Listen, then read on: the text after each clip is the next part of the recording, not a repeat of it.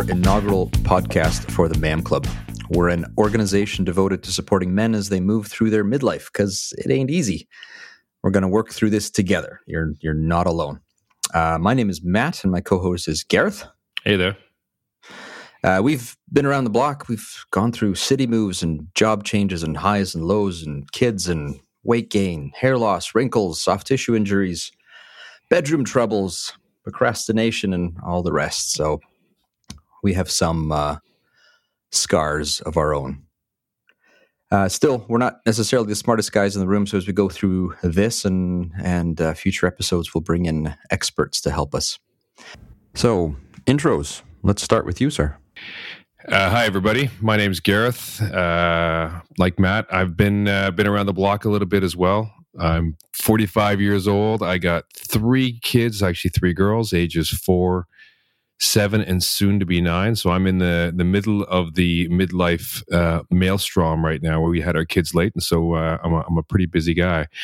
Uh, background wise, I think the most interesting contribution is probably the fact that uh, uh, I spent a lot of time in grad school. I got my PhD in philosophy, but uh, have an undergrad in psychology. Uh, think of myself more as a cognitive scientist because most of the work I did is at the border of, you know, philosophy, psychology, and cognitive science. That's that's amazing. You're the you're the right guy to have here. My background is more business oriented. Uh, by trade, I'm a management consultant. Please don't hold that against me. I've held uh, roles working for uh, lots of different companies, big and small, in, in various industries, uh, which has given me the opportunity to meet a lots of uh, very interesting people. Um, I'm an avid gamer. Uh, I too have two kids, two boys in this case, you know, to balance out Gareth's three girls. Um, I uh, have done life coaching in the past and uh, and mentoring as well. And as of late, I have found, I think, my great passion to be in the space of uh, psychology, and uh, that's what I've been doing for the past six years is reading and writing on that topic. So um, here we are. Thank you all very much for joining us today.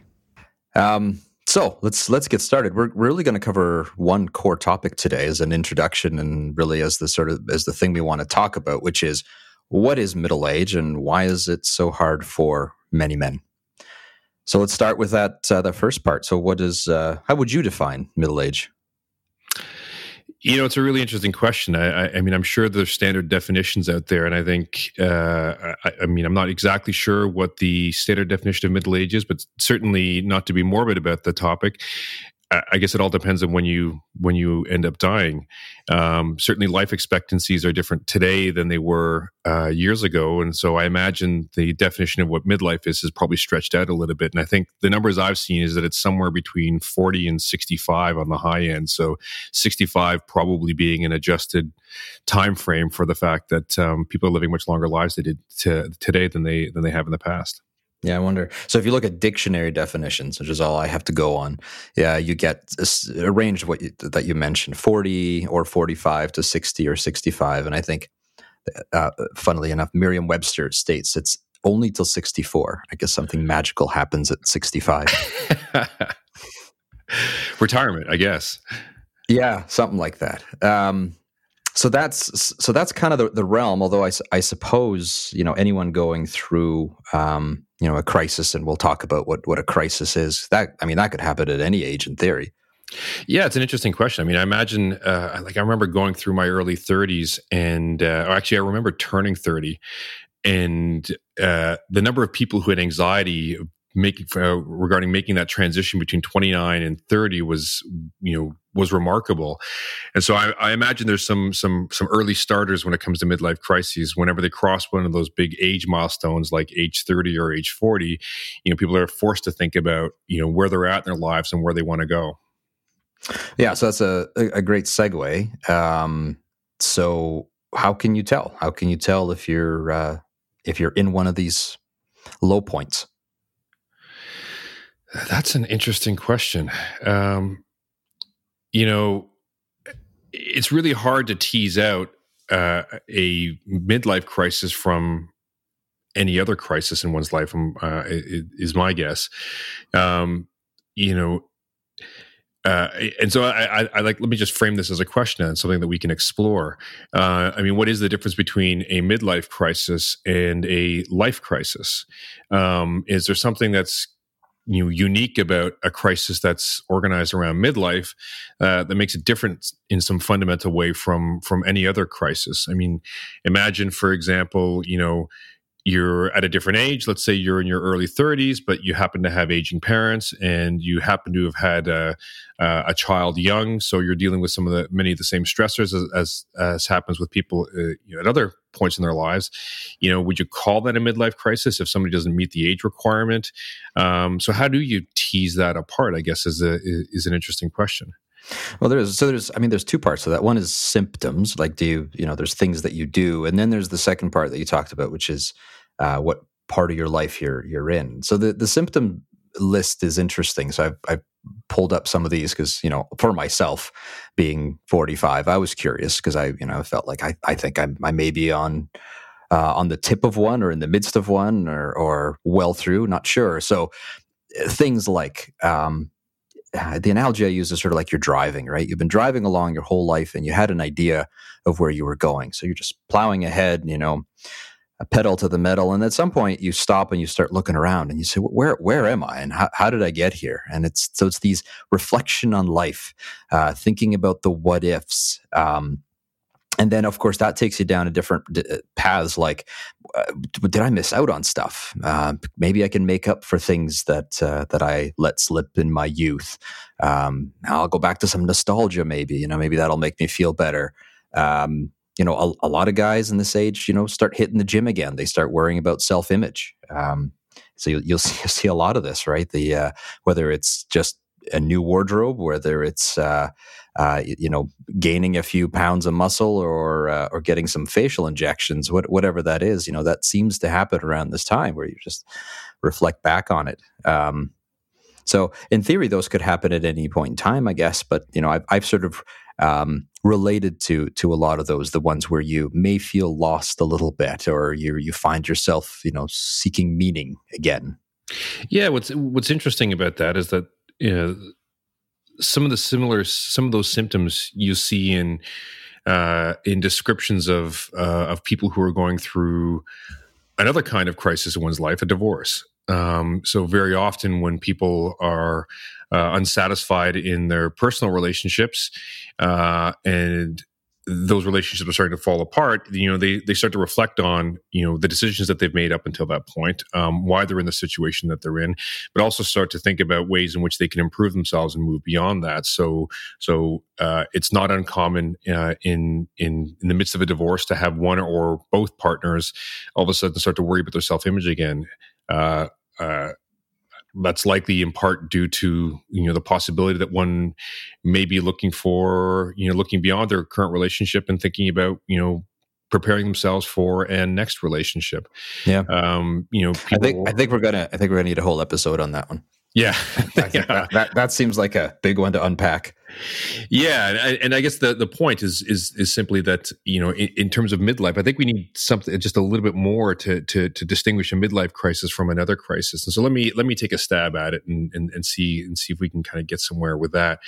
Um, you know, there's something that uh, you know age seems to be I mean, it's part of the definition. So it's clearly a, a you know, part of the concept of of a midlife crisis is has something to do with you know a crisis that's happening that's due to age in some way, uh, and in particular due to something that's unique about being in your midlife that's different than from being you know at a crisis at other points in your life. And I think you, you alluded to a bunch of really important features of what that looks like.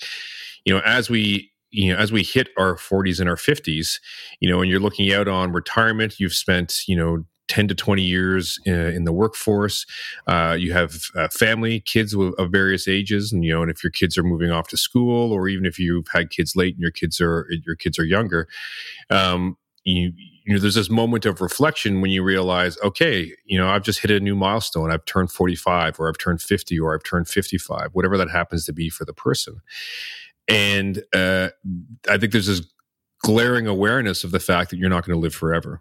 Um, and I, I think it's it, you know it's there's a sense in which it's like a classic existential crisis. I mean, you know, without droning on about this, I mean, back in, in you know, uh, in the last century, you know, the ex- the famous existentialists, you know, philosophers like, you know, Jean Paul Sartre and uh, and uh, Martin Heidegger uh, and other quote unquote existentialists, Albert Camus, uh, they focused on this question about you know what the meaning of life is and what the meaning of human existence is. And you know, one of the resounding themes in that work was, you know, that death has this amazing way of focusing us on what the meaning of life is. And so I expect that when people enter into a midlife crisis, part of it is this knowledge that you're not going to live forever, uh, and trying to figure out what you're going to do with the time that you have left. Yeah, yeah, that's uh, that's very true. And this is and that brings up a, another thing, which is like this isn't new, right? You're talking about philosophers from you know hundreds of years ago. Um, this is something. This is like the uh, unbearable lightness of being, right? Like none of this is uh, this brand new to us. Every every person goes through something like this. Yeah, and if there's, I mean, if there's one thing that's comforting about all of it is that you know this is not a unique experience. I mean, this is something that that that all of us face, and in fact, you know, there's there's a positive spin on a midlife crisis is that it's an opportunity to to you know once again to take a step back and explore the meaning of your own life and to think about you know how you, the various ways in which you can bring meaning in, into your life um, uh, which I think is kind of interesting because it, it, sets up a really interesting you know contrast against I think people's stereotypical ideas about what a midlife crisis looks like. You know, uh, you know, uh, a balding man in his in, in his late fifties uh, buying a, a, a convertible Porsche or Corvette um, and dating younger women and you know and all the other things that go along with it. Uh, you know, it, it, the reason why I point that out is, is you know there's an interesting question about whether or not that you know is is is that solution? Maybe it works for some people but it, you know is that solution really ultimately going to bear fruit when it comes to to bringing more meaning into your life if that's really what's at the core of this? Yeah. Yeah and i want to i want to come back to that but there's there's one other thing uh, which is you know this thought of is this is this has this changed at all um, there is one uh, um, a, number of pieces of research both from the uk as well as some from north america that have shown that uh, men sort of in the age of 40 to 54 have suicide rates that are three to four times as high as women. Now, um, that's that's an interesting stat in itself. But what's what's more interesting is that those numbers have been increasing over the past decade. So, is there something different today than than there was 50, 100, or or a thousand years ago? Yeah, it's interesting. I mean, I saw uh, the national statistics, the Office for the National Statistics in the United Kingdom has been reporting recently that um, 40, 40 to 59 year olds, which is the age range they define, are the most anxious, anxious age group. Um, and certainly their conception of what's driving in this is that it's, you know, it's brought on by a sudden awareness of mortality. And so, as we all fly through our 20s and 30s, we think we're going to live forever. We've got all these ambitions and plans uh, uh, that we want to uh, seek out. Um, but as you get older, you know those opportunities start to collapse. You have responsibilities, you have a mortgage, you have children, and so you know the the the sense that the space, the future is wide open, you know, starts to close in.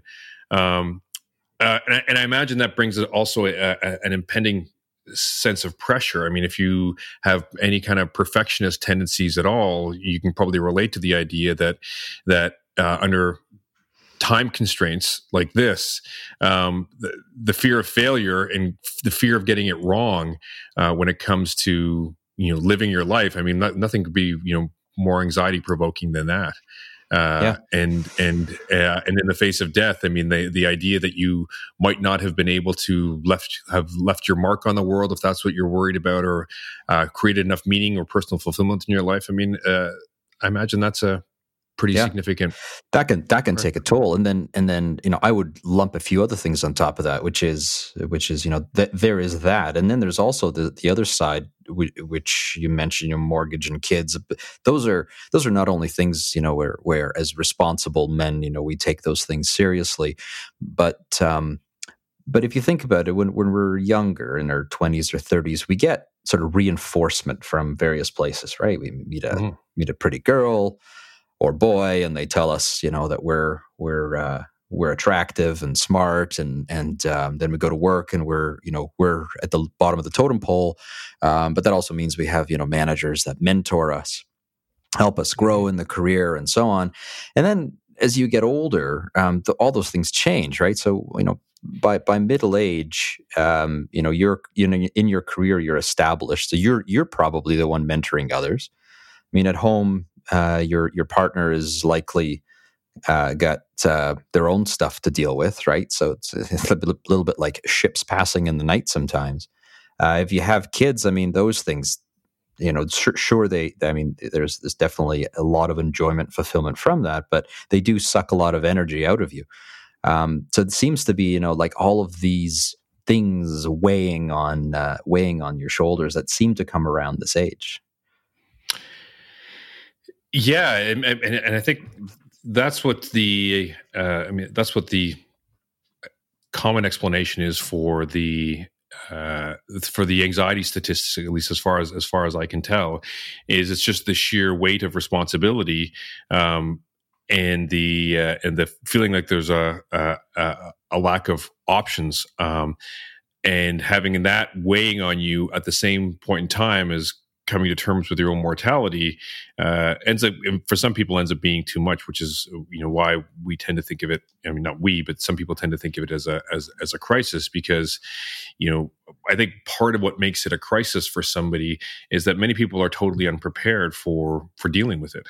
Um, you know when you when you see this stuff on uh, on various social media forums uh, and you see people talking about it um, you know there's for many men uh, it comes as a surprise um, that, that they're that they're in a crisis, which is which is uh, it, you know t- very telling in the sense that you know what better demonstration of not being prepared for something uh, than being surprised by it, mm-hmm. um, and uh, and that lack of preparation, I think, and, and lack of preparation and, and, a lack of you know. Uh, I guess openness socially to talking about these things, uh, I think, has many men ill-equipped for dealing with you know what might otherwise be just a natural part of transitioning in life, going through another phase. I mean, uh, a good friend of mine, when we uh, when we, when he had his his children and and uh, my children were young, you you know he was fond of pointing out that everything was just a phase. Um, you know, first you're going through when when you when the when the babies were young, you're going through you know the the nursing phase and the lack of sleep phase, and then all of a sudden they're eating solid food and and they're starting to move around, and that becomes a different phase. And then uh, as they start walking and learning to speak, it's a different phase, and uh, and every piece of it was different uh, from the standpoint of the experience of the parents. I mean, and each one of them had its own unique set of stressors uh, and its own unique set of opportunities. I mean, you're watching your child flourish, but at the same point in time, there's there's new things to worry about. So as the child starts to move around, you have to worry about stairs, you have to worry about them getting into cabinets and, and all sorts of things. And so all of a sudden, you're locking everything down. Um, but at, by the same token, you get to see the kids having fun and learning and exploring the world. Um, and when it comes to you know midlife, I mean, it's an interesting question whether or not this is just another phase of life and and this is a normal part of life and and not something that uh, that we need to worry about uh, but something that you know if you learned a little bit more about and were a little bit more prepared for may seem a little bit less onerous. Yeah i, I guess that the that that sh- maybe that's the way it should be right? Maybe that's the way it, we should look at all of these is it's just another phase and we should expect it to uh, to come. Um, I just, I, you know, personal experience and experience of friends, I just don't, I don't think whether we're prepared or not, I don't think that's the way it's experienced. Um, mm-hmm.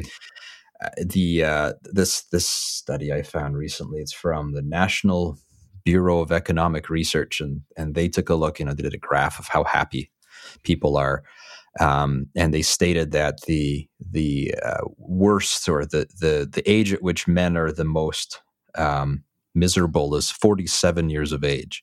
And so that seems, first of all, that seems really specific. Um, but, uh, but, you know, I, so I guess we're not prepared. Is that what's going on? Uh, yeah. I mean, that's the, is, you know, it's interesting. I, you know, when, when I, when I think about the idea of, of a midlife crisis, so, you know, one of the first things that comes to mind is words matter. Um, and certainly the word crisis is going to get people's attention.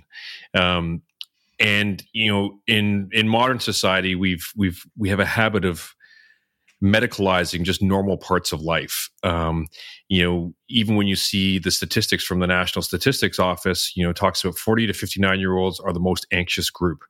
Uh, and that word anxious, you know, has a clinical definition, you know, that's, that's, that's explained in the Diagnostic and Statistical Manual of Psychiatry. And, and just by using that word, you know, my guess is that many people, you know, like me, see that and start to think, you know, is, is this a is this a medical condition? You know, you know, how do we deal with somebody uh, who, who's going through a midlife thing? Does this require medication? Does it require therapy?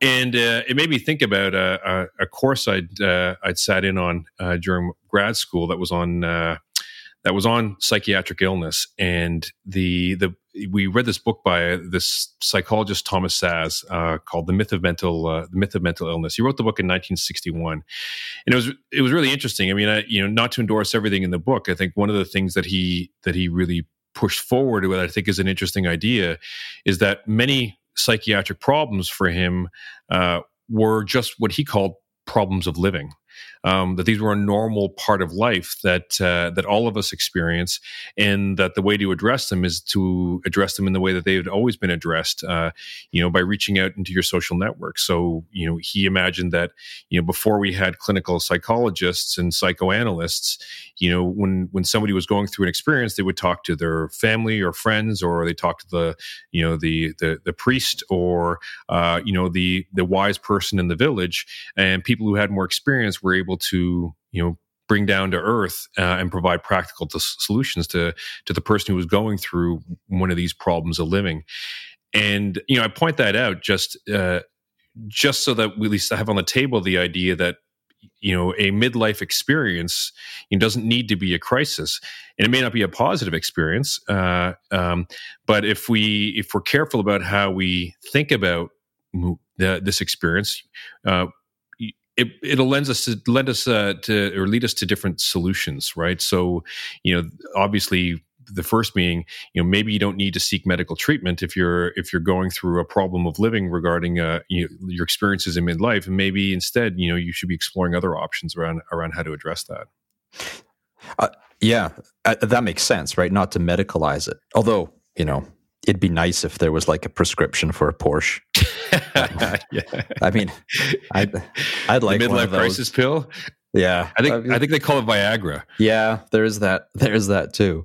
So, I mean, I would assume that there there are, even though the, these maybe, as you call them, problems of living. I mean, I'm assuming there are cases in which you know there is real depression that comes from it, clinical depression that that arises out of uh, whatever the the crisis may be.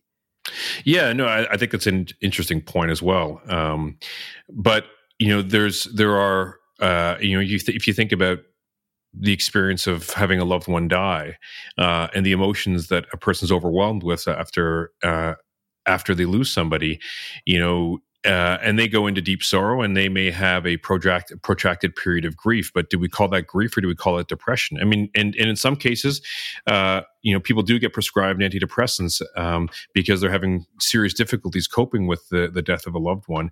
Yeah. And I certainly don't want to adjudicate you know what uh, i'm not not being a medical doctor of course you know what makes sense in terms of treatment options for people for people who are going through these experiences.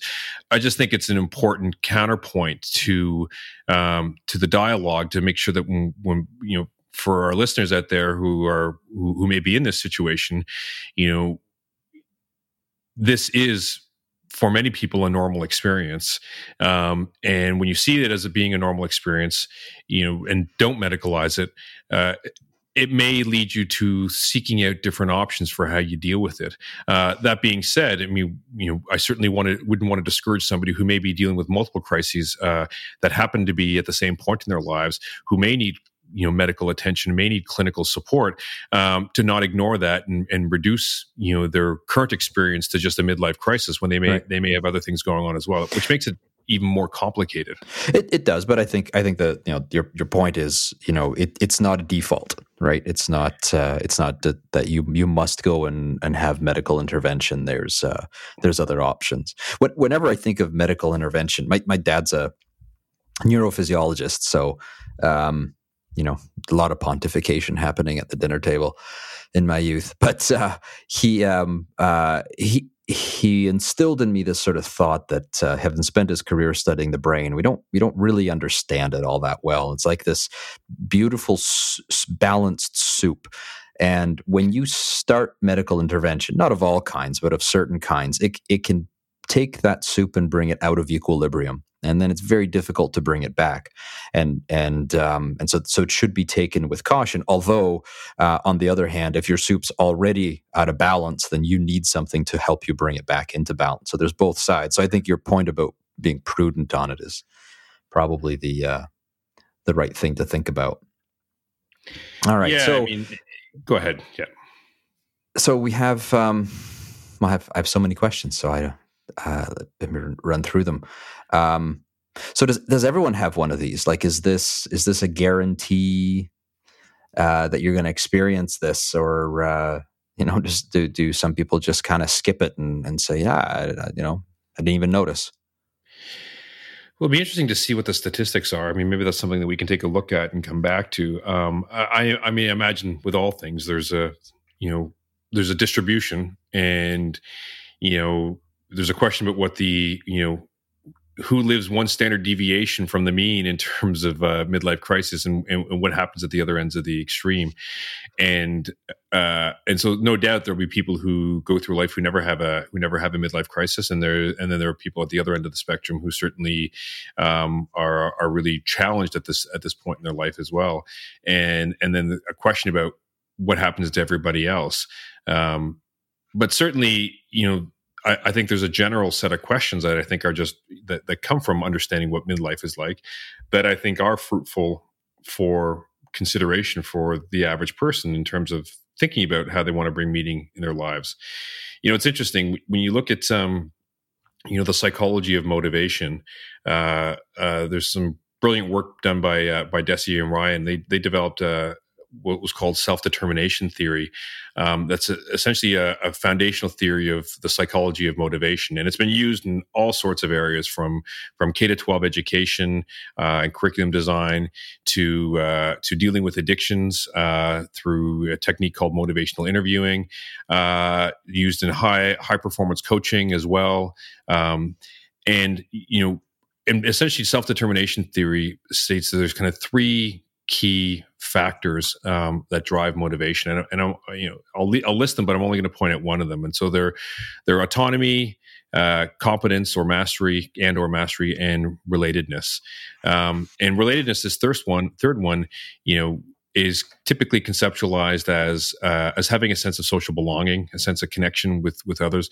Uh, but it's also uh, sometimes unpacked as as also having a sense of uh, of a relationship with meaning and purpose in your life as well. And uh, and so you know it's not surprising that that all of us you know want to know that the that that you know whatever time and effort we're putting into whatever it is that we're doing that that at least it has some purpose. You know i don't think uh, i think most of us aren't purely transactional at the end of the day. You know you go into work and you collect a paycheck and uh, and that's typically not enough for somebody to be satisfied in their job. I mean they, would like to understand how their work fits into the larger purpose and they like to contribute. And we're seeing that even more and more with millennials but i think but i think for people in their midlife you know if they haven't invested this question investigated this question about what brings meaning into their lives you know the the these kinds of situations, whether it's a, brought on by a crisis or or just a a newfound time to reflect on this, it's beneficial to be thinking about you know what brings meaning into your life probably sooner rather than later, so that you're not surprised. Yeah, I said there's a there's a great line I saw from uh, Amy Douglas um, of uh, Spark Coaching, and um, I really like this. She says, um, "When you when you have a need that intersects a strength but it lacks passion it's called a chore right? Something right. something that you're good at but you're not excited about. It's just called a chore. But if you're good at something and you're passionate about it right then then that's when you find quote unquote meaning. Um, it's, it's an interesting distinct, distinction um, to find not only the things that you're good at but the things where you have some interest yeah, that's um, interesting. I mean, and what I mean, let's just explore that for a quick second here. You know, so so what is passion? You know, w- what is that that missing ingredient um, to get whether it's beyond whether you're it's your work that's a chore or your family responsibilities that are a chore or you know other parts of your life are a chore you know what is passion and how can you bring that into your life yeah i don't think that's uh i mean that's a that's probably a one of the harder things to um to identify um, but definitely like that's that's the sort of exercise i'm making notes here because i'm thinking you know that's a that's a good uh that's a whole episode I think we should do just around exercises to identify passions because it's I mean for some it's straightforward but for others it's um it's a little deeper like like you know for me and others that I've talked to a lot of that passion comes from making or building not necessarily in a physical sense although physical makes sense I love you know Renos mm-hmm. but uh but uh but but also in in other uh in other mediums so um so that's a, that's kind of a broad thing, right? I want to make stuff. That's that's broad. So we kind of need to unpack that and and drill into it. Um, so you know what? I'm gonna I'm gonna make a note on that. Maybe we can come back and and spend more time on it. Um, you know, um, there's, there's, an interesting thought experiment uh, when when you think about. So let's say you're you're you're you're you're 45 like us. You're looking at you're looking back on your life and you're looking out on your life, and uh, you know you're seized by this problem of oh, my gosh am I, I mean am, am I living a good life I mean am I am I you know what does that really mean? And and uh, and what should I really be focusing on? And and you know there's an interesting thought experiment uh, which is and, and, in fact people uh, researchers I don't have the uh, I don't have the studies off the top of my mind but um, you know the the people have collected qualitative information around people men specifically who you know who are on the verge of dying uh, who have a much different perspective on how they the things that they might have done differently if they were to live their lives all over again. Oh yeah, yeah. I've seen I've seen these things. There's actually a there's actually a book. Um, I'll put in the references here uh, called "Triumphs of Experience" that I've been reading about. Anyway, I'll, I'll come back to that. So I'll, I'll let you finish your thought. No, yeah, I mean, I, I think that's the, uh, I mean, that's so that's the thought experiment. So, so let's say you know we actually have the data and we can we can look that up and and and and surface that.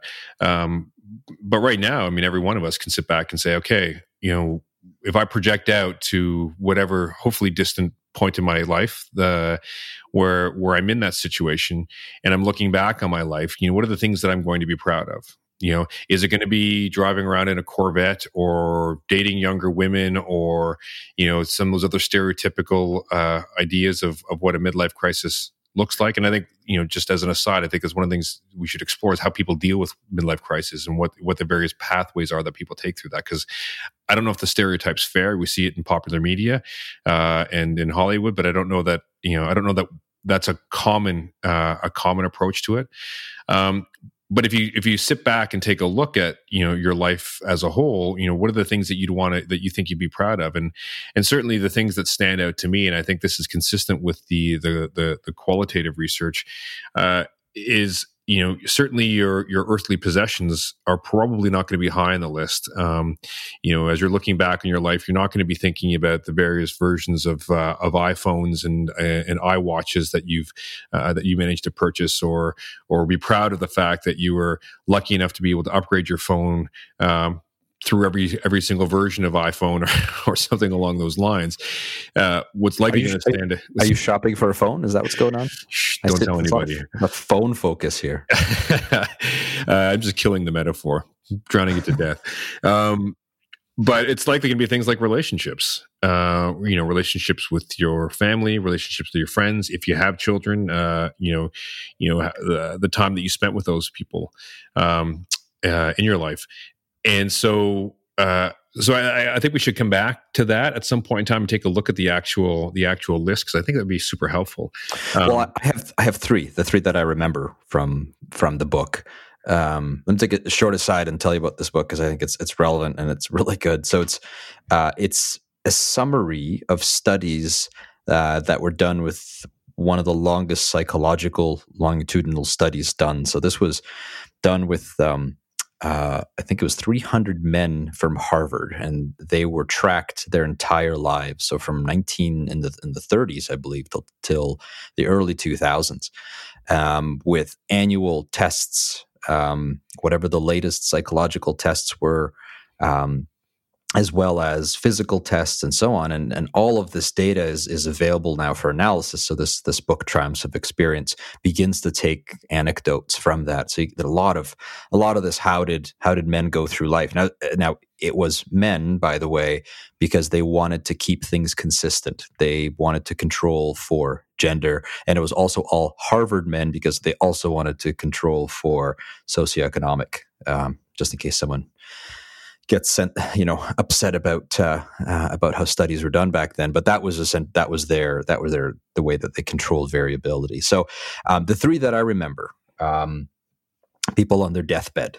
And said, "What what do you wish you did differently?" They answered three things. They said, um, "I wish I worked less.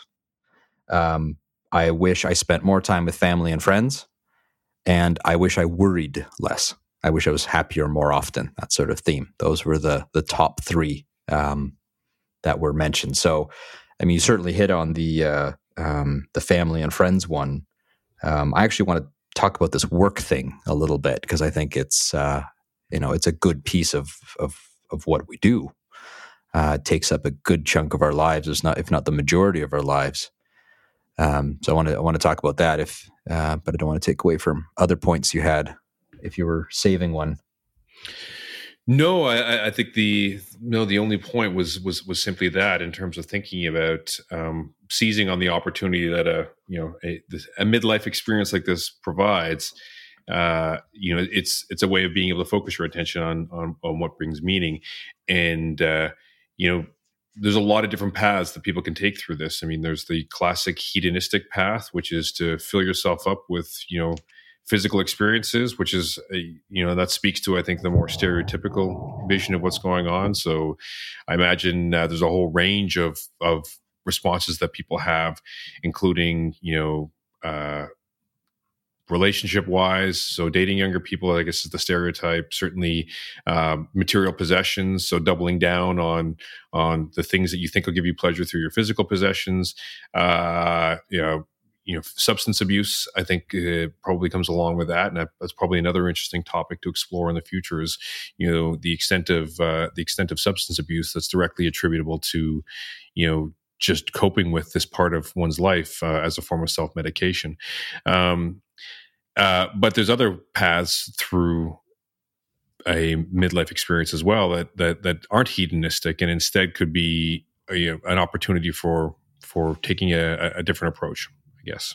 Yeah, I think you're right. There's a there's an interesting passage I read about dating younger, um, uh, and uh, the hypothesis was that there's more to it than just you know like why why younger why not the same age or why not older what is it about younger women for men and so there's um there's an interesting study that looked at this from an anthropological standpoint mm. and said so how does how does can we explain it that way? And there is an explanation. Um, now, you know, you can debate whether it's applicable or not, but there was an explanation, and it went something like this: that um, generally speaking, um, you know, women can only have so many offspring, and it it only occupies a particular period of their life. Men obviously have the ability to sire more offspring. Um, you know, we can we can make babies at any age.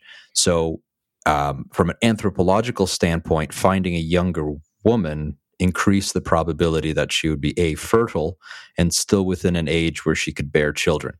Um, so that was the one explanation I heard as to why we may be attracted to youth from from sort of you know a limbic system kind of you know the old brain.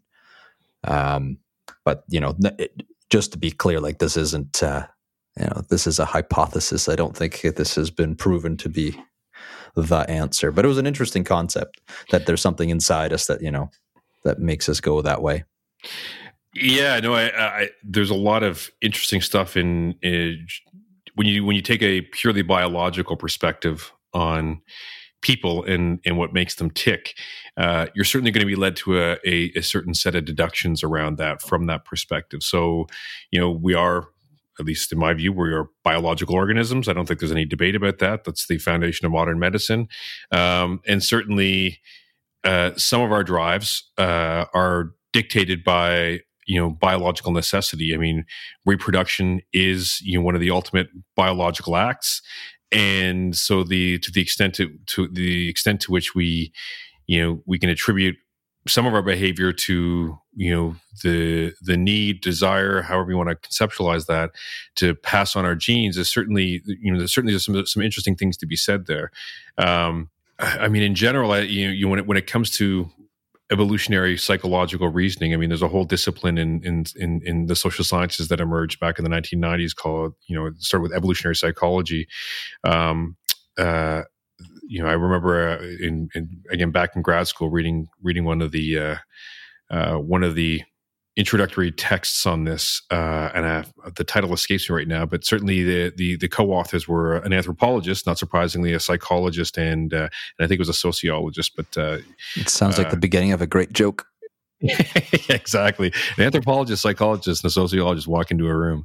Um, and and and certainly uh, the one of the things that I guess the, if there's one thing I would say about it is, um, well, I think uh, there's certainly there's something seductive about about about biological reasoning on that front. I mean, you know, biology isn't destiny by any stretch of the imagination either, and certainly, although although there may be basic mechanisms around attraction um, that facilitate reproduction, just like they do, you know, just like birds have mating dances, you know, maybe people have mating dances, and those those functions don't don't die off at some point in our life, you know, they are also overwritten to some extent by uh, by our experiences, by socialization in a culture and whatnot. And that's why we have, I think, certain certain taboos about dating younger. I mean, there's a reason why people, you know, some people experience disgust when they think that the age gap is too big, and there's some interesting uh, discussions around, you know, whether or not that's a those those are legitimate ju- judgments. Well, not people, you know, people of different ages, you know, all over the place, regardless of gender uh, can have fulfilling and fruitful relationships. Um, but uh, uh, so but, you mean the uh, divide by two plus seven rule is not scientific? Is that yeah, something, something like that? Um, but uh, but but thinking to the motivation side of it, I mean, you know, certainly everybody, if everybody has the same biology, um, you know, there's, there's an interesting question about why not every manifestation of a midlife crisis results in you know in dating younger. Um, so i guess on the one hand you could kind of accept that you know the the roots of attraction don't disappear. So when you're when you're a man or a woman in your 70s or 80s you know when if you see a, a person who's much younger in age um, whether or not those signals around attraction you know still get processed in your brain they probably do but there's a whole bunch of other mechanisms that that, that would prevent you from acting on those if you if you if you know what i mean. Yeah. And so i think it's only a subset of people who whose whose whose way of coping with the midlife crisis is to date is is to date younger as it were. I i think that's i think that's dead on. I mean my theories on this are actually around personality. I think your your personality and your disposition not only can you know manages your life to some extent, um, but it also impacts these types of um, these types of decisions and what you end up doing. I, I, I want to come back to that. Maybe not. I don't even know if maybe this or probably another another whole session to talk about personality because that's a that's a big topic. But it's part of that self discovery um, that's uh, that's going to be important. Um, so we talked about you talked about dating, uh, substance abuse, maybe some physical. What about uh, there's, there's, a couple others that I had you know stumbled upon in my own diagnoses, if you will, which was uh, self care, like an in, increase in self care, where you, um, uh, for whatever reason, you know those those wrinkles now are unacceptable, or that hairline um, has got to go, or or you know the uh, I used to be a 34 waist, and I need to get back to that. Um, whatever those things are, what what do you think that is? Is that just vanity? Oh, it's yeah, I think it's an interesting question as well. Um, I mean, the first thing that comes to mind is, you know, if we if if we just kind of build on our our you know our uh, provisional definition of a midlife crisis and we accept that it has something to do with coming to terms with your own mortality um, you know the obvious signs of your mortality would be something that you would struggle with as well right you know if if all of a sudden you realize that you know your days are numbered uh, then anything that's a reminder of that is going to be something that you're going to fight. And so I think you know, you, you know some of those things become a an, an obsessive. Some of those, those, are superficial obsessions, so wrinkles on skin. Um, uh, which may be part of a, a, you know a greater preoccupation with your, your your appearance in general, but certainly one thread there through that would be looking younger, looking more virile, um, you know, uh, feeling uh, feeling more capable. I mean, there's I, I, think there's probably different manifestations in that, uh, and some of it might feeling, be just feeling attractive, right? Like back to that, you know, I, you still want to be an attractive man. Um, yeah. At the end, at the end of the day, you know, it's what's interesting is I and I'm not an, ex, an expert on social norms, but certainly you can look older and still be attractive. I mean, and, and there seems to be at least um, certainly different stereotypes or different social norms around that. I mean, women are seem to be held to different standards than men in that regard. Um, so, uh, so I don't know. I mean, so so I certainly think that uh, it's it's it's got something to do with attractiveness. Um, uh, and again, there's no, there's no one there's no one size fits all here for for every person either. So yeah, and I like what you said about reminding, right? Reminders of uh, of of your age, if you will. Um, I think that makes sense. If we're reminded of our own mortality, we don't want to see those reminders every day. Um, my my favorite uh, uh, story from this was you know the guy who gets the tattoo on the inside of his leg mm-hmm. which measures how low his ball sack is hanging, and that defines his age. can we say that? Do we have to, are we going to have to cut that out? I don't. Anyway, I've considered that one. Now, um, every time I look at the door jamb in which I'm measuring my kids' heights, I'm not going to be able to look at it the same way. that's, uh, I don't. Well, that's some. I never thought about the door jamb. That's that'd be something. Explain that to your kids. um, so the the last one on this uh, on the list was uh, that I, that I, you know in my own research was bad decisions, right? So it's this idea that, and, and I think you, you mentioned this earlier, which is you know you're running out of time, and so you got you know we got to do something, we got to do something, we got to do something. So the the decisions end up being grandiose, um, and even perhaps impulsive. Um, the, the, car, for example, is a great example of this, right? I mean, mm-hmm. you were all prudent all of a sudden, and now there's a hundred thousand dollar car in your driveway, or um, you know now you're selling your house because you you decide you want to buy a condo downtown or whatever that whatever that thing is. Um, is that just the is that just the same same thing as as um, uh, well I don't know. Is it the same thing as as one of the other ones or is that is is that an, a symptom of, uh, onto itself? Yeah I you know I mean, bad decisions can be made at any point in life. I guess as I think about it, I mean, are are, are is the is are are the decisions different? Is the nature of the decision different, uh, or is the way in which decisions are approached different different at midlife? Um, and I, I, I don't I don't I don't know. I mean, I, there's, there's, probably plenty of people, uh, and I, you know, we all know stories about people who get their first jobs and uh, and they buy a vehicle that they can't afford and end up having to give it up. I mean, I, I there's plenty of people I knew in their 20s and 30s who misunderstood that uh, how much they were actually making and thought they thought they'd won the lottery and all of a sudden made a bunch of poor financial decisions at that point in their lives it's probably a little bit different if you're making those decisions later in life because i think we all like to assume that at least we have a certain amount of experience and that hopefully that experience has taught us something useful enough uh, that we're less likely to make bad decisions. But but you know if i mean it makes sense to me that uh, you know because it's such an emotional time for somebody who's struggling with you know being in midlife that I imagine there's probably a greater risk of of more impulsive decision making, uh, to the extent that you know they're being driven by their emotions and not being driven by by rationality. But I think you know for anybody who's in that situation, I'm a I'm a you know huge fan of the Hitchhiker's Guide to the Galaxy, and you know two words come to mind: don't panic. Um, yeah. you know, the, you know, not buying that car at this particular moment or not making that decision, that impulsive decision right now, isn't going to isn't going to harm you as much as making a really bad decision will. Um, unlike other parts of your life, I think you know, taking a bit of time and letting these things wash over wash over a little bit is probably not is probably a prudent thing to do. So I want to go back to one thing that we talked about uh, which was career, um, the thing that takes up a good chunk of our lives. And how do we think about this mm-hmm. in in our in our youth, if you will? And of course, we're still young.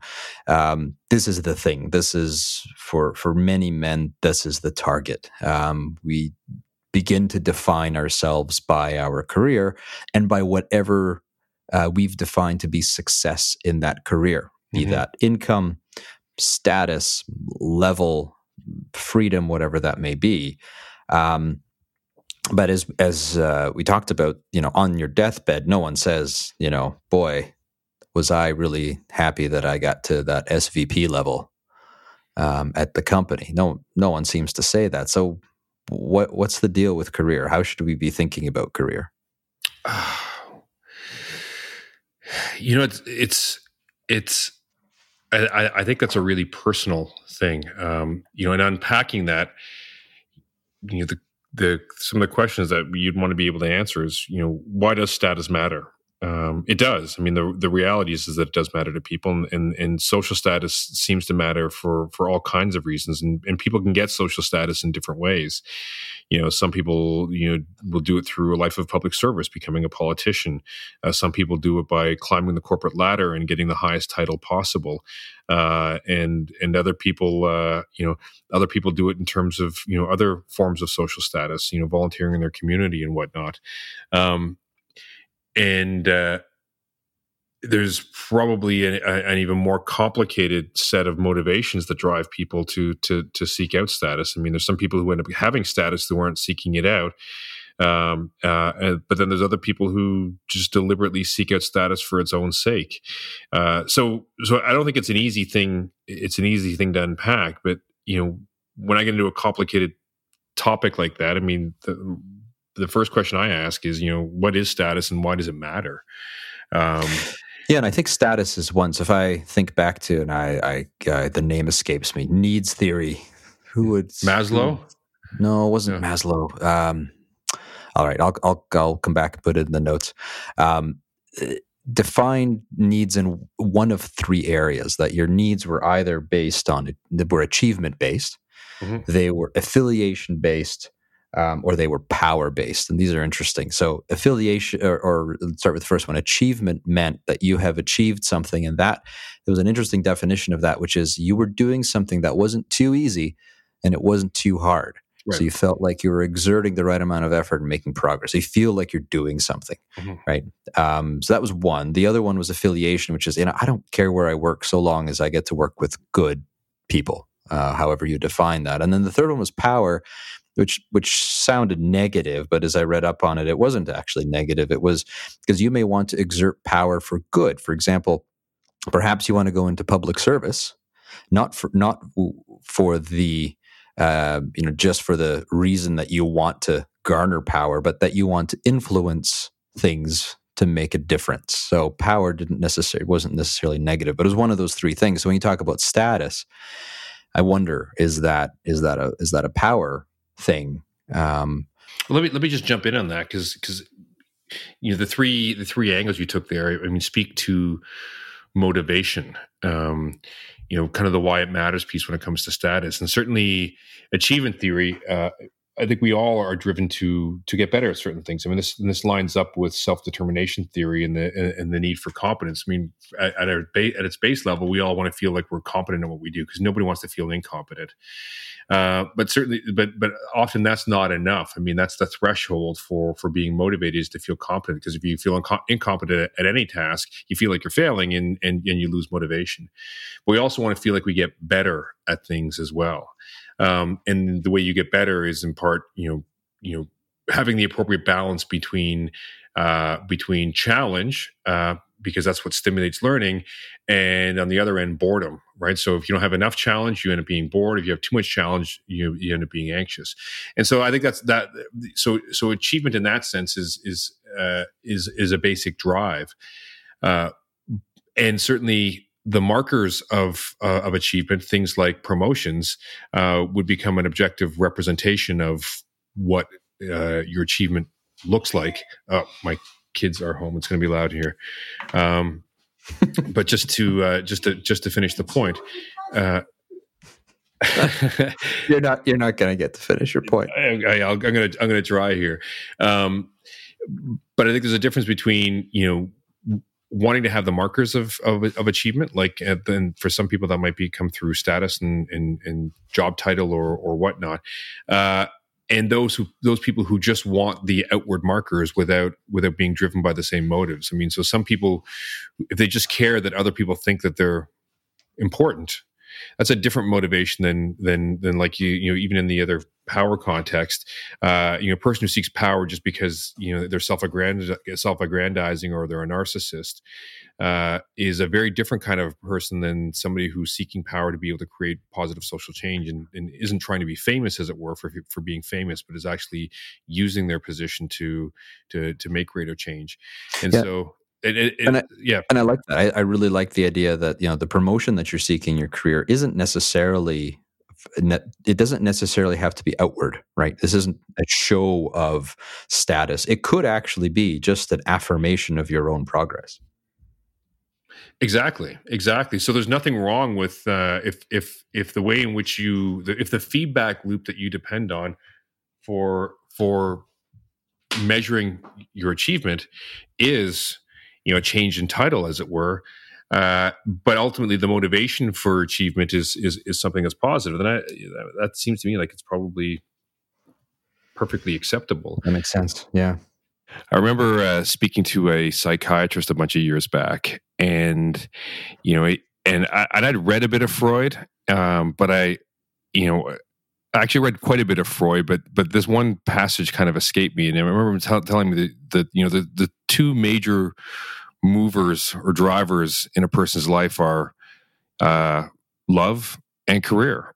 And it's not it's not all that surprising because you spend you know half of your life at work, so you know career is a big is a big piece of uh, who we are and a big piece of what we do. So if things are working well there, then it, then everything else is going well. But if they're not, you know, it can cause a lot of problems. I've heard an argument. This is an interesting one. Um, that career really doesn't matter um, at the end of the day, and we talked about you know you know what you what people tend to say on their on their deathbed that it just it just really doesn't matter. How do we how, how should we be thinking about um, career in the broader context?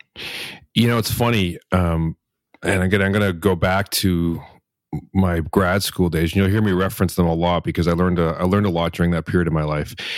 And uh, and there's something funny that happens in you know an academic education when you're when you're going post grad is you have a lot of idealizations about how your life's going to unfold. And and certainly you know being in my late 20s early 30s like many people i was at that point in time seeking out my life's passion you know wanting to have work uh, and and all, all, the things I was interested in be all wrapped up in the same package, and uh, and eventually the you know the, the, the veil was lifted by the time I left grad school. I decided not to pursue a career in academic uh, in in academic circles. Instead, you know, get a professional life instead. But I remember I had one kind of critical insight. Um, and that was that I could be, I could enjoy anything that I was doing. That I needed to have a job for sure, but putting the pressure on myself to have everything every single need satisfied by my job or by my relationship probably wasn't a smart way to go because I was inevitably going to be disappointed and certainly had been disappointed up until that point in my life. And so I think there's something to be said for the fact that while career is a necessity uh, and certainly getting as much meaning as you can out of your career, um, it doesn't have to be everything.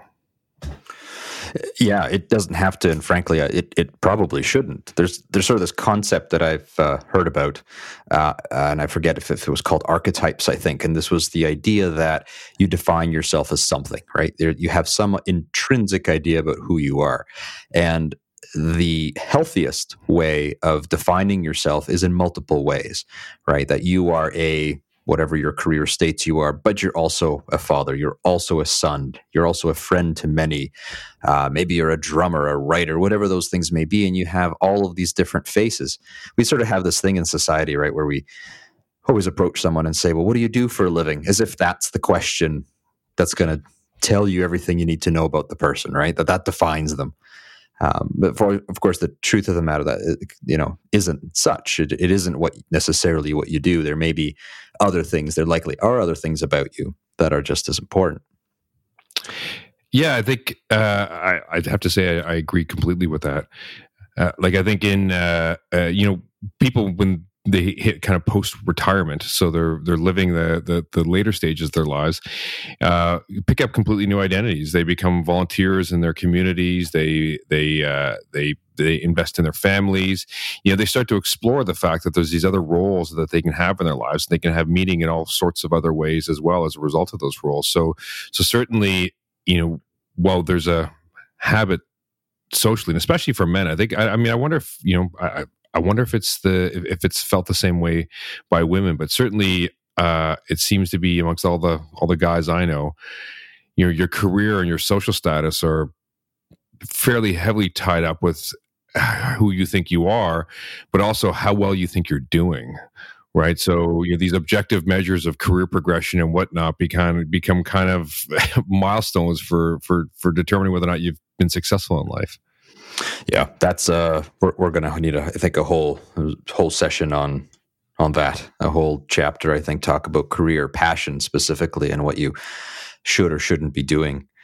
Um, the the one I had a I had an anecdote that was that was interesting, sort of on the self definition thing, um, uh, and, and, this was from a professor that was describing the archetypes, and his story was this: he knew of an individual who very much defined himself by his career, and he happened to be in the army. Everything, or everything stemmed from him being in the army. So he had multiple versions of himself, but they were all ultimately rooted in the fact that he was in the army. And at some point, he got discharged from the army. And what ended up happening is his entire identity crumbled because it wasn't rooted in something other than that. Um, and what ended up happening, you know, it had unfortunately a tragic ending for him. Um, and and it was just it was just that he was he was very narrow into the view of himself. Um, so there is danger in in all of this. It's certainly okay to pursue um, career, and you sh- and we should. Uh, but I it, it sort of strikes me as there there should be a balance there. I totally agree. I, you know, I was just it, it, got me thinking about just the notion of resilience, like psychological resilience, and you know, the way I tend to think about it is I think of it always about these things kind of in a natural context, and so like what makes for a resilient organism you know and you know by definition a resilient organism is one that can survive adversity and likely different kinds of adversity you know whatever the world can throw at it. So you, you know you, you can imagine the proverbial cockroach which is always like the worst metaphor when you're talking about these things because all of a sudden all people can think of it as a cockroach. But you know, all that aside, you know, uh, you, the the power of the cockroach is that it, is that it can survive under all sorts of adverse conditions, um, which means it's able to play different roles in different environments in a way that allows it to be able to survive different conditions. And so, when you think about you know how you define yourself, you know, the more roles that you have in your life. Uh, you know the more ways that you have for finding meaning. So if one path shuts down, you know, you move on to the next thing. So, you know, if you uh, if you lose your job, let's say you've been working towards your career, you've invested a lot in your career, and all of a sudden you're out of your job. Well, you know, use the time as you're looking for your as you're looking for your next job to to to take on the role of dad a little bit more and and invest in your family. You know, time that you haven't maybe haven't been giving to your family because you're focused on your career, uh, or you find other ways of uh, of of engaging socially uh, to be able to build out your relationships with friends and whatnot because you're also a friend you know you're you're a relative to siblings. And uh, so I think I, I think that's a really important thing to keep in mind, especially when you're thinking about like just bringing this all back to midlife and and and the notion that we've kind of just been trying to wrap our arms around here about you know what is a midlife crisis? What is what is life like at midlife? And how do you survive this phase if it's just a phase in your life instead of being a crisis as i'm kind of arguing? Um, what are the things that are necessary for that? And certainly uh, appreciating the fact that you're more than your career you're more than your your your any any one relationship that, that, that you're a multitude of people um, i think is a healthy idea Yeah, and, and uh, I mean, certainly, if I think about and careers mean different things. Um, you know, you could be an entrepreneur, you, you could you could be working for a corporation, or you could be in the public service. There's a lot of a lot a lot of uh, variations there, but the the one that I'm most familiar with is the is the corporate side. There's, and there's just something you made me think of that I, that I have to uh, talk about, which is this this notion about progression within that particular in the corporate environment within that particular environment. And the, the corporate world it, it, it you know now that I've been in it long enough just just makes me laugh now. It, it's essentially a, a, a, movie. It's a stage show. We've we've all take on roles, right? We walk in through the doors of the building, and all of a sudden, we are something, and we report to someone. They are our boss. Maybe we have people working for us. We are their manager. Whatever that relationship may be, but it's completely false, right? It only exists within the confines of that building. It literally is like a movie set.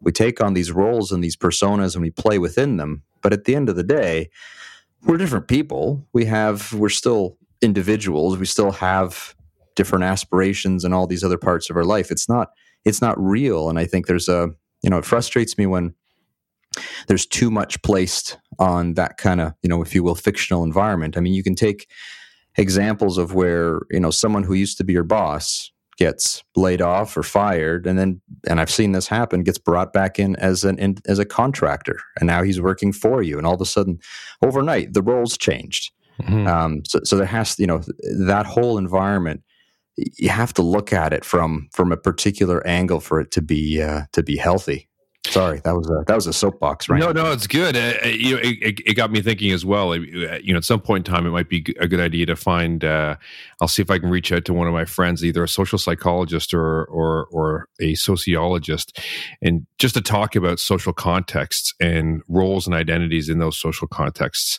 Um, I, again, that it, it's going to sound you know, the way I'm putting it now, kind of purely academic, but the fact of the matter is, is that we is that you know we live in a multitude of different social contexts and our identity seems to shift across those social contexts and to, to some extent is dictated by those social contexts. So you know you jump into an organization it's the organization's got a certain leadership structure you know typically hierarchical. Um, you know teams have a particular structure as well those structures change depending on which business function you're in. So if you're in an accounting department or you're in an IT department or you're in a marketing department, you know, the social context just shift inside of the organization just a little bit and they have their own subcultures alongside of that. And then you, given your role inside of that organization, have to play a certain part in order to navigate that that, that social context just to perform at your job, not even to to to advance your career or progress your career, just to just to function in that environment. And and the reason why I think that it's worth reflecting on that a little bit is, you know, when it comes to thinking about yourself, the meaning in your life, purpose, and whatnot, um, being able to see yourself, just like you pointed out, as someone who is distinct from any particular social context that there's an identity there's a you that kind of lives beyond you know the work you or the the dad you. I mean all of those are you in some grand sense but uh, uh, but they but they don't define you, and neither one of them needs to define you in any absolute sense, right? So you can kind of, which I hope would be liberating. I mean, to my mind, it seems a little bit liberating to think that way. Oh, definitely. Okay. Um, I mean, I think I feel like we've hit a bunch of good topics. One thing I, I wanted to to move on, make sure we didn't miss, is you know we we talked a lot about all of the areas um, that may be impacting you. Um, but I, I do want to get to and and and you know make sure I ask you these questions, which is the what do you do about it questions, and um, this is probably the, uh, or at least in, from from my view, this is the area that we'll spend the most time on, not just today, but over the series of these of these podcasts. This is the sort of area that I want to spend some time on, but at a high level, let's just talk about um, what do you do about all of this? So you're you're in um, you're in some stage of midlife. Maybe it's a crisis. Maybe it's not a crisis. Um, what? How should you be thinking about this? Uh, yeah. Um, well, I'm just my my head immediately goes to thinking about all the people out there and the different ways in which you know midlife can manifest itself, and you know you know when you're often when you're trying to to to throw out a piece of advice you're you're you're trying to think about a particular set of circumstances. And so i think there's probably some general principles. I mean so let's just lay down i mean you know what life is like at midlife. Maybe it's a midlife. Maybe it's a crisis. Maybe it isn't. Uh, but the reality is is that uh, is that you know in a certain demographic in our age range. So what age, what, what how we define it? Was it 40 to 50, 59 or 58 or there's some odd number there? Yeah, it was 40 or 45 to 60 or 65. Yeah, so there's some there's there's obviously some common and general features about people who are at that stage of their lives, right? They're at a certain stage of their careers typically. Their families are at a certain state, um, and uh, you know if we think about that that that the National Office of Statistics in the UK study, you know, it seems to be a high stress period for many people. So, you know, when we think about the, you know, what kind of advice, I think we should be pitching to kind of the, the you know, the, the top of the distribution there. If you think of it as a as a bell curve, um, and let's just assume, for the sake of argument, that anybody at this stage of their life has has kids at varying ages. Uh, they don't have to have kids, but they but but kids will certainly make things a little bit more complicated. Um, they have career aspirations or career disappointments that are are probably coming to fruition because at this stage of your career, I mean, uh, I remember my wife telling me she works in recruitment and saying, you know, your peak earning potential is in your forties. And so, what that means for anybody who's managing a career is that you know your chances of getting promoted uh, you know after you're 50 i mean with you know we say that we hope that ageism doesn't exist but it does. Um you know this is this is kind of it. So the pressure this is the pressure is all settling in as you're thinking about life family career and everything else. So so in terms of general advice what do you what do you do about it?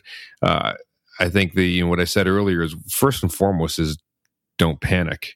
Um, one of the things that I, we hope to be able to do in the context of this podcast is is to be able to explore explore kind of in a deeper level some of the particular details like you know what is career and why does it matter? Like should you really care about your career? Does it matter if you if, if you don't get promoted beyond your current position right now?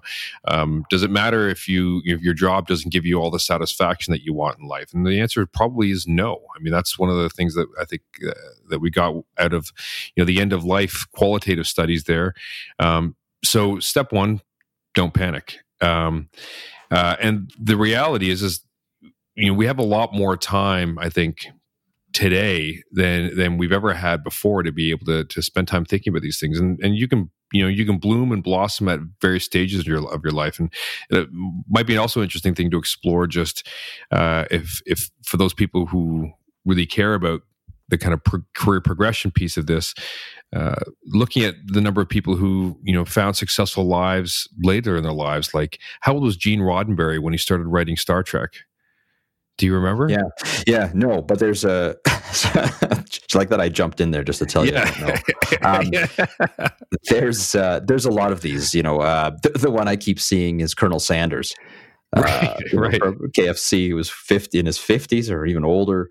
You're right. There's a there is a long list of these. I, so I, I, like what you're saying. I like what you know. You said don't panic. I think that's right. Uh, th- there's no hurry here. Um, yeah. the, the, hurry is something that we're applying to it. Uh, we do have lots of time. Uh, I think that's that. I think that's a really uh, really important one.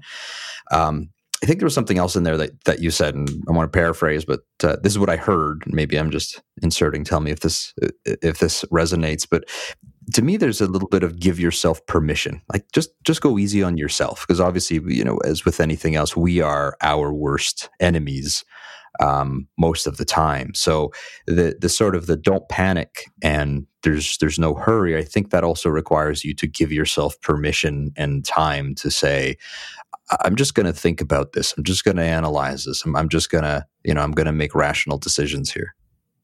Yeah and, and i think you know doing things that can can help support you in that way. And I, and I think as we you know explore these ideas in the future podcast we'll have i think we'll have probably more tactical advice and we'll get some experts in to be uh, to help inform this. But but you know there are some gen- other general things like you know you know we're in a we're a, a, social media culture now. And you know if you if you spend any amount of time on social media whether it's in linkedin or facebook or instagram or what have you you know you're constantly witness to the spectacle of other people's lives.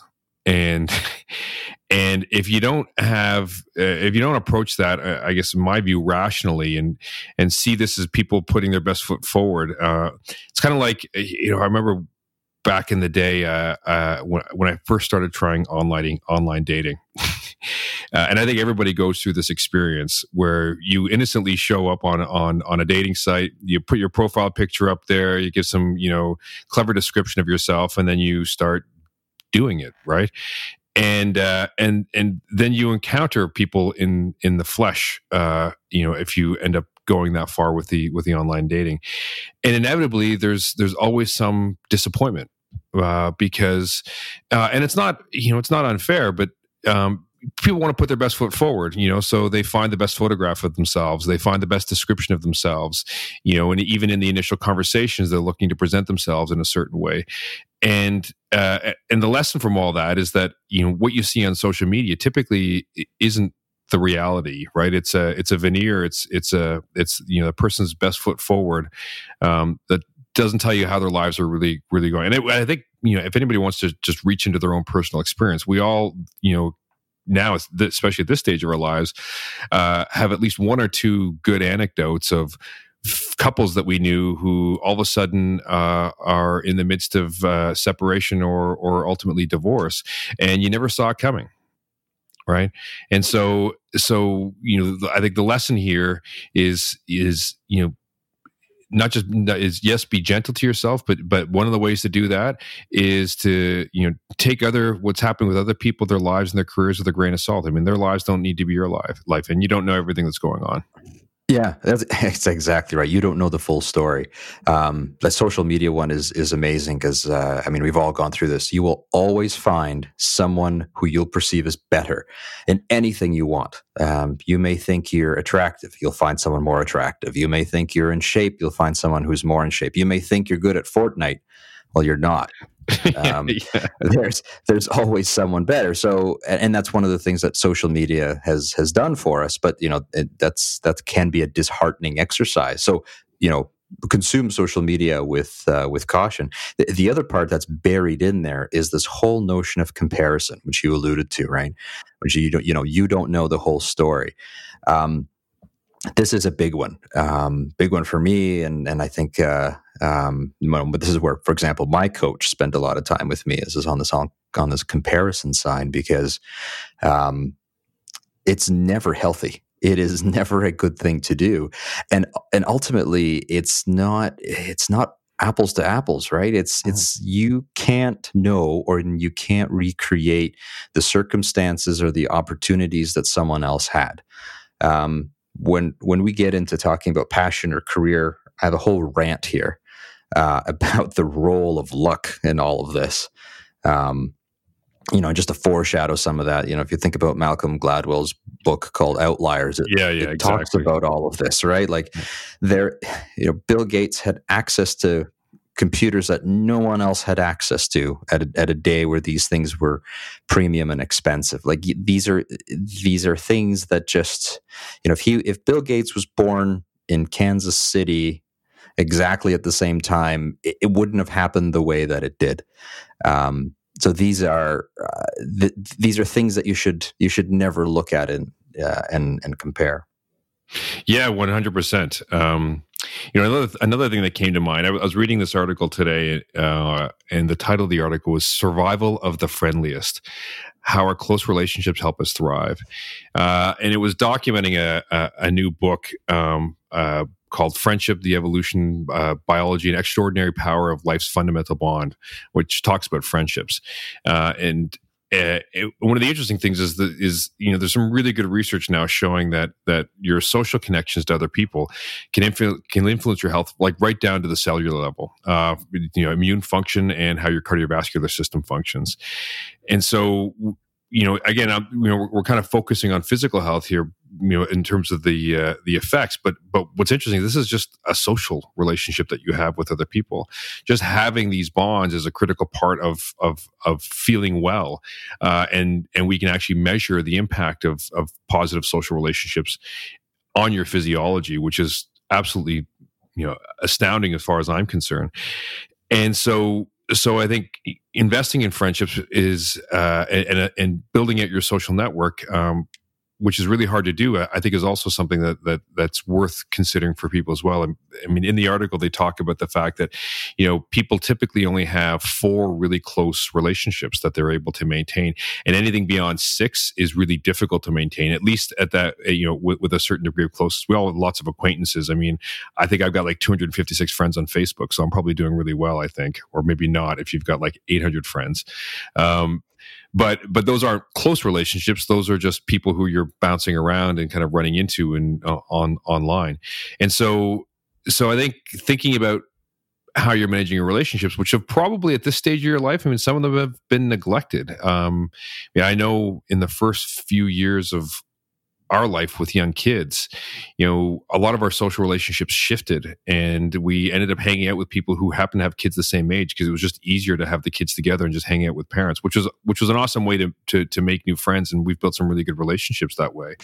Um, and if those relationships are are the main relationships in your life, then that's great. But consider investing in in in you know strong relationships that you had that just uh, that that that haven't gotten as much attention as the as as they could have. That's right, and and I think I, I think you're you're dead on. Um, and, and, there's something about that network and those relationships.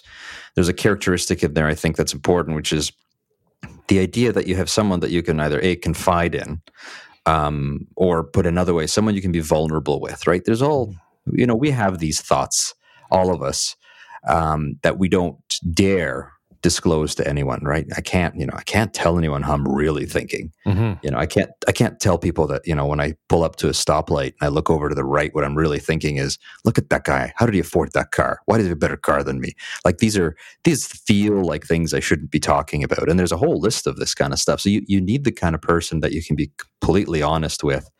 Um, and we, we will actually talk about this separately, which is, you know, just emotions in general and you know typically how men bottle these things up and never let them out but we should we should let all of these things out. So um, you you need that person and you know to the extent possible um, you know we're we're also here for for that purpose. If anyone wants to reach out happy to uh, happy to chat or walk you through our experiences. Yeah and i need more friends on facebook anyways so What's what's Facebook? Sorry, that's, uh, that's, I mean Instagram or it's like right, right, right, right. I mean, your social status is, uh, you know, needs to be judged by the number of followers that you have, right? I mean, I, I, yeah, I'd say that just obviously. I mean, it's but it's you know, it's kind of a funny comment on on just the social media world we live in, and and the contrast between time spent on social media and and seeing the absurd part of life, which is you know everybody's veneer versus you know the deeper parts of life which is just as you describe it. I mean having having good close relationships where you can share your thoughts and feelings and i mean that doesn't have to be explicit. I mean it doesn't have to be a face-to-face conversation where you're sitting down and and uh and and opening your heart up. It can be. I mean that's one way to do it but sometimes it can just be being around another person you know like uh, you know going on a camping trip with your with i mean we all know this going on a camping trip and getting it with your buddies um sometimes just being in somebody else's physical presence is enough right? You can and you can feel the difference. You know you go come back from a weekend like that and just bonding with uh bonding with your friends is, is rejuvenating. Yeah yeah for sure. Um there's one more gonna i'm gonna add in here um which is about being wiser. And and i've and i've noticed this um in my own experiences which is you know we in many cases when you when you learn things you don't necessarily learn them in such a way that you know you've learned them right? You just right. you just i just i just know it's kind of like the matrix. You wake up you're like i know karate. Um, it, it's it's exactly like that. Like it's oh was it kung fu? Damn it. Missed yeah. up the reference. Um, but you just you just know things. And so one of the things we need to do is we need to play to those strengths. And again you may not be fully aware of this until you see you know someone younger um, attempting to do something where you have expertise and you and you know your first question is well why would you do it like that? As if it's obvious. Um, you know the the old curse of knowledge because you know it but you don't know you know it um, this is an important thing to remember is we're at an age now where we've accumulated all of this knowledge um, and it doesn't you don't have to stay and i don't mean career knowledge right where you've stayed in a career your whole life and now you're an expert in an area it may be that it's just life experience right mm-hmm. um, when you're driving down the road and you you see that one car pulling out on your right and your foot just moves over the brake. Why? Why did why did you why did you do that? What is it about that car that made you do that? And you, if you break it down, you could understand why you did it, but it becomes habit. It becomes um, almost automatic, and there's a whole bunch of things like that. So I think we're in a good place because we actually are wise, whether we like it or not.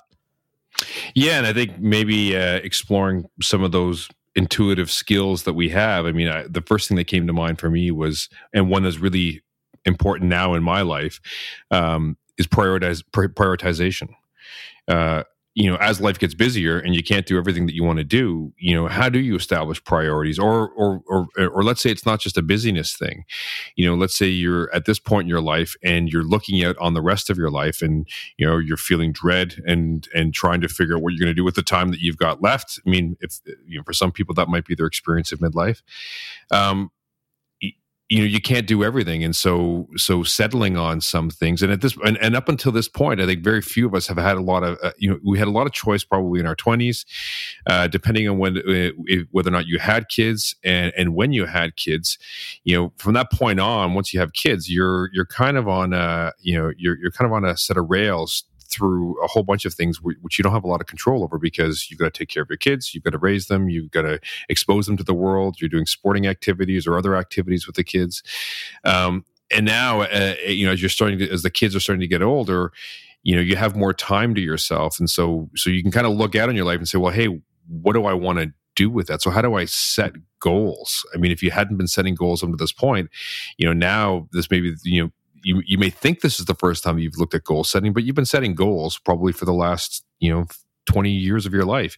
You know, you just need to realize that a lot of those skills, as you pointed out, are already there. They're latent in some sense, but you know, you know, the skills that you have at work around prioritization and planning, you know, those things can be fruitful when they're when applied to looking at your life in you know more broader and more general terms as well. Mm-hmm.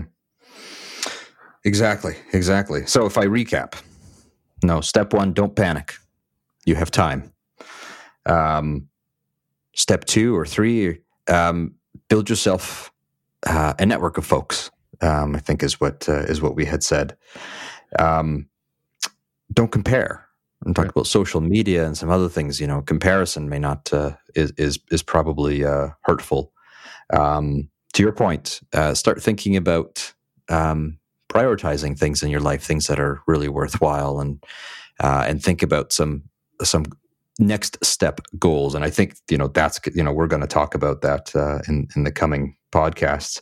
You know, and lastly, and and you know take to heart that you are actually a wiser and smarter individual, um, and all of that can can certainly play to your strengths. I miss anything in there?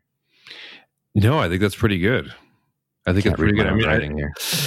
I think uh, you know as we you know as we get into topics and explore this further, I think I think we'll be able to refine that a little bit. But as a as a as a first cut and our first shot at at, at again trying to to wrestle some of this really complicated stuff to the ground, yeah, I think it's a good place to start. All right, so. Um, lots of uh, lots of other things to talk about. Um, we certainly will have a session about career and finding your passion. I think that one's going to be uh, really important. We we will have to talk about uh, emotions. Um, I want to talk about uh, personality. There's a there's a lot on on that topic, or I've spent some time there, and you know we don't all experience the world the same way. So it's important to to understand that those things are different. And then, you know, we ha- oh, geez, I, there's a, have a laundry list of stuff to to talk about, and, and in part it'll be you know based on what you are listeners feel like uh, is, is, most important. But um, you know, th- everything from health and fitness, diet, um, illness, sex, dating, vanity topics, uh, fatherhood, all of those types of things. So lots and uh, and lots to cover. So do let us know what you liked, what you didn't like, and what topics you'd like covered next, and we'll make sure we uh, we prioritize and and have uh, covered all the areas you'd like to hear about. Uh, you can find us. Probably the best way to reach us is through the contact us form on our website, which is at themamclub.com. We're also on Instagram at mam underscore club and on Twitter at real mam club. Thank you all very much. Manly hugs all. Chat soon.